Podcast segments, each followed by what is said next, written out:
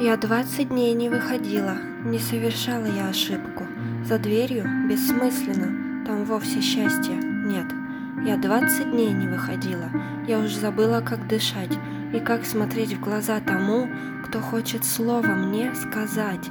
Я двадцать дней не выходила, не ела хлеб и пахлаву, и вовсе больше не курила, и уж слилась со стенами в одно целое, единое.